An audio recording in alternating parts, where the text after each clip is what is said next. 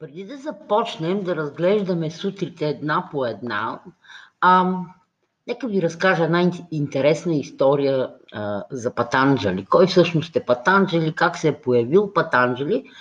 А, според легендите, а, някога, много, много отдавна, а, древните виши и мъдреци отишли при Бог Вишно и му казали, виж сега Вишно, а, дал си ни а, средства да лекуваме болестите на тялото. А, знаете, това е аюрведа, която лекува тялото, а, науката за здравето, за дълголетието в а, Индия. Но не си ни дал средства да лекуваме болестите на ума. Кои са болестите на ума? Как мислите? Гняв, завист, алчност. Това са все болести и те, а, ришите, нямали начин да се справят с тях. И се помолили на Вишно, направи нещо, спаси ни от тези болести. Сигурно сте виждали Вишно, а, изобразен, легнал на легло от много змии. Всъщност а, това е Адишеша се нарича, змията с хиляди глави. И когато ришите го помолили да им даде някакво средство, а, с което да лекуват болестите на ума, какво направил Вишно? Той им дал змията, дал им Адишеша. А какво всъщност символизира змията? На какво е символ? Тук бихте могли, а, сигурно ще ви хрумнат всякакви интерпретации, но да, змията е символ на осъзнаването. А какво всъщност представлява самото осъзнаване? Да живееш сега. Разбира се, ние по-нататък в курса ще разглеждаме какво всъщност включва това осъзнаване, но най-общо осъзнаването, осъзнаването е да живееш сега. Тук и сега. А какво означава всъщност да живееш тук и сега? Да осъзнаваш awareness, тази много красива английска дума awareness, да усещаш, да разбираш всичко, което се случва и то да го разбираш съвсем обективно. Това означава да си тук и сега, това означава осъзнаването. И това символизира змията, тази Адишеша с хиляда глави, която Вишно е дал на а, ришите. И Адишеша се появила на наш, в нашия свят като Патанджали. Та Вишну дал на ришите Патанджали, който пък ни е дал на нас хората йога сутрите. Йога сутрите са написани именно за обикновения човек, за човека, който не е брамин, който няма познанията на тези древни зрици и риши. А, Та, йога сутрите, всъщност нека, какво йога сутри, какво означава това, какво е йога? Да, всички знаем, има хиляди определения, има хиляди някакви различни интерпретации, но нека да кажем най-общо, че йога е съюзът на този малкия ум, който се бъбри, бъбри, бъбри, бла, бла, бла, бла, и онзи големия ум, онзи големия ум, който наричаме Пуруша. И това е Пуруша вътре във всеки един човек. А какво всъщност е Пуруша? Какво представлява тази Пуруша мистична? Тя всъщност не е мистична. Пуруша просто е наименование на онази жизнена енергия, която съм аз. Защото аз не съм това тяло, в което живея, аз не съм придобивките си, не съм работата си, не съм знанията си, не съм спомените си, не съм абсолютно нищо от това, което хората си мислят, че съм аз. Аз съм Пуруша. Но и ти си Пуруша и всеки един е Пуруша. Та, аз съм тази жизнена енергия, Пуруша, но съм забравила. Този моят малкия ум постоянно тича подир света и за това забравя прекалено е заед да се справя с този целия външен свят. И когато този малкият ум се обърне навътре и се обедини с онази жизнена енергия, а, с онази поруша в мен, това е йога. А какво е сутра? Разбира се, сутра се превежда буквално като нишка, като конец, като че ли Патанджели е искал да ни даде един, една нишка на Ариадна, която да ни изкара от лабиринта на нашия ум, на нашето объркване за това, кои сме. Но в същото време сутра означава и стих, стихотворна форма, в която са писани древните текстове и особено ученията на всяка една философска школа са били представени под формата на сутри. Това са стихове, шлоки се наричат, които дават някакво познание в много сбита, концентрирана форма, тъй като, както знаете, в миналото те са се изучавали чрез напяване, повтаряне, е, трябвало е да бъдат запаметявани, и формата им е доста кратичка, за да е лесно запаметяването.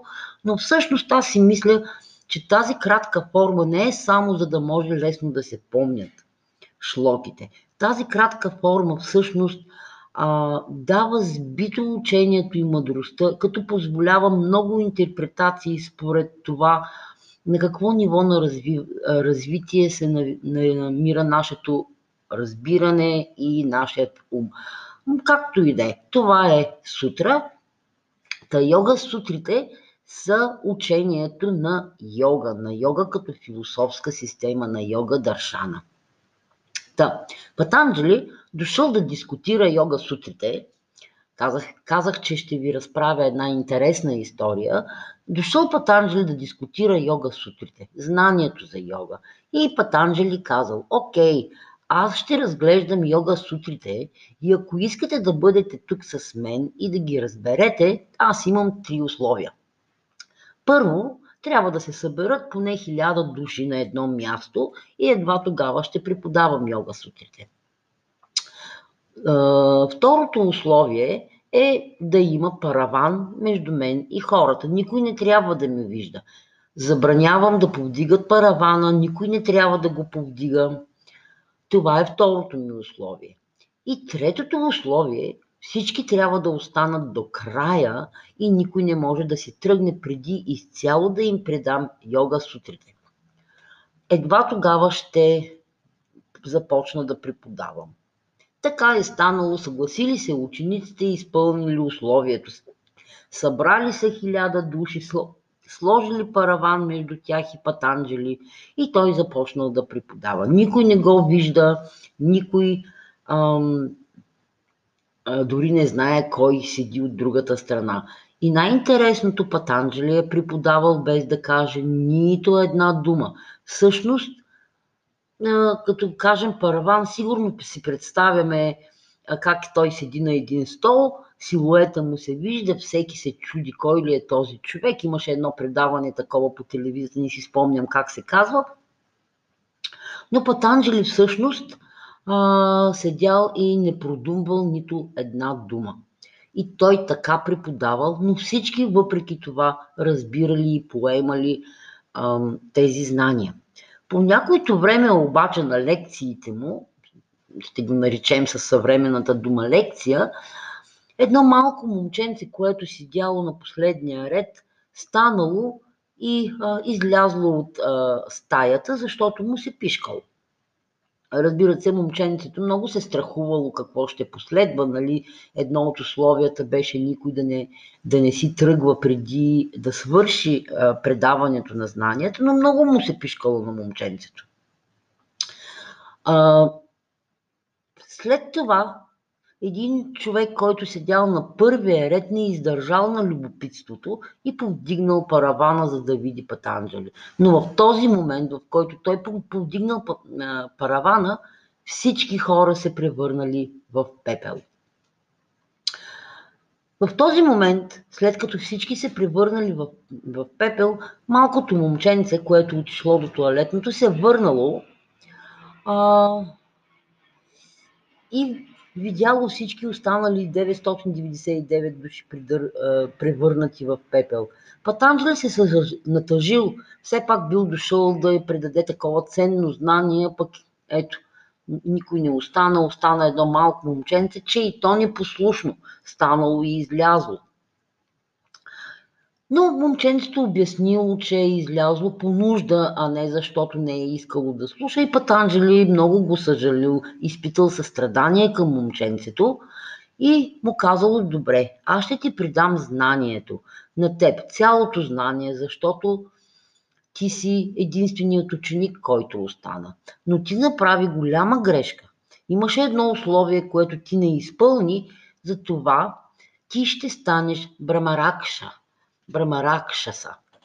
А какво е Брамаракшаса? Брамаракшаса са така едни митични духове, които висят по дърветата а, от митологията на Индия. Та, та ти ще бъдеш Брамаракшаса и ще висиш на едно дърво. И ще висиш на това дърво, докато не предадеш знанието си поне на един човек. Ще минават хора и ти ще трябва да предадеш знанието си на поне един човек, но не всеки човек става да получи това знание. Този човек трябва и да си го заслужи, т.е. той, трябва и да е достоен за това а, знание. Едва когато намериш такъв човек и му предадеш а, знанието, ти ще бъдеш освободен и а, няма да си вече брамарак шеса.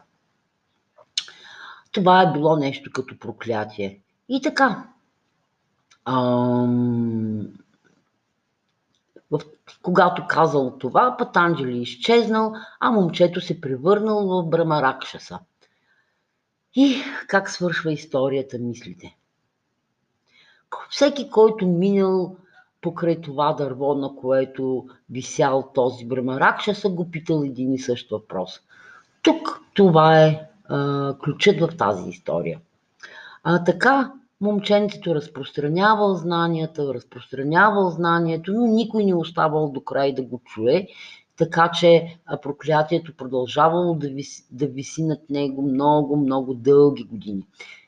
А, и минали много години, Патанджели се върнал при момчето от състрадание, видял, че нито един от минувачите, които се съслушвали в ученията, не останал до края, изпитал още повече състрадание към това момченце и станал негов ученик. Тоест Патанджели станал ученик на свой ученик от състрадание, за да го освободи от проклятието и по този начин Патанджели останал, разбира се, до края и проклятието било снето и от Брамаракшаса най-сетне успял да се освободи. Интересна история, нали? Сега имам няколко въпроси към вас. А, и историята има много по-дълбок смисъл, отколкото за някакъв си брамаракшаса, който висял на дърво. А, смисълът всъщност е, че Патанджели е станал ученик на свой ученик, как, както казахме. Той се върнал, за да освободи своя ученик от подклятието. Има много неща, които можем да си извлечем от тази красива история и бих искала да поразсъждавате какво символизира всъщност това нещо? Какъв е, каква е мъдростта като някаква полука от цялата история?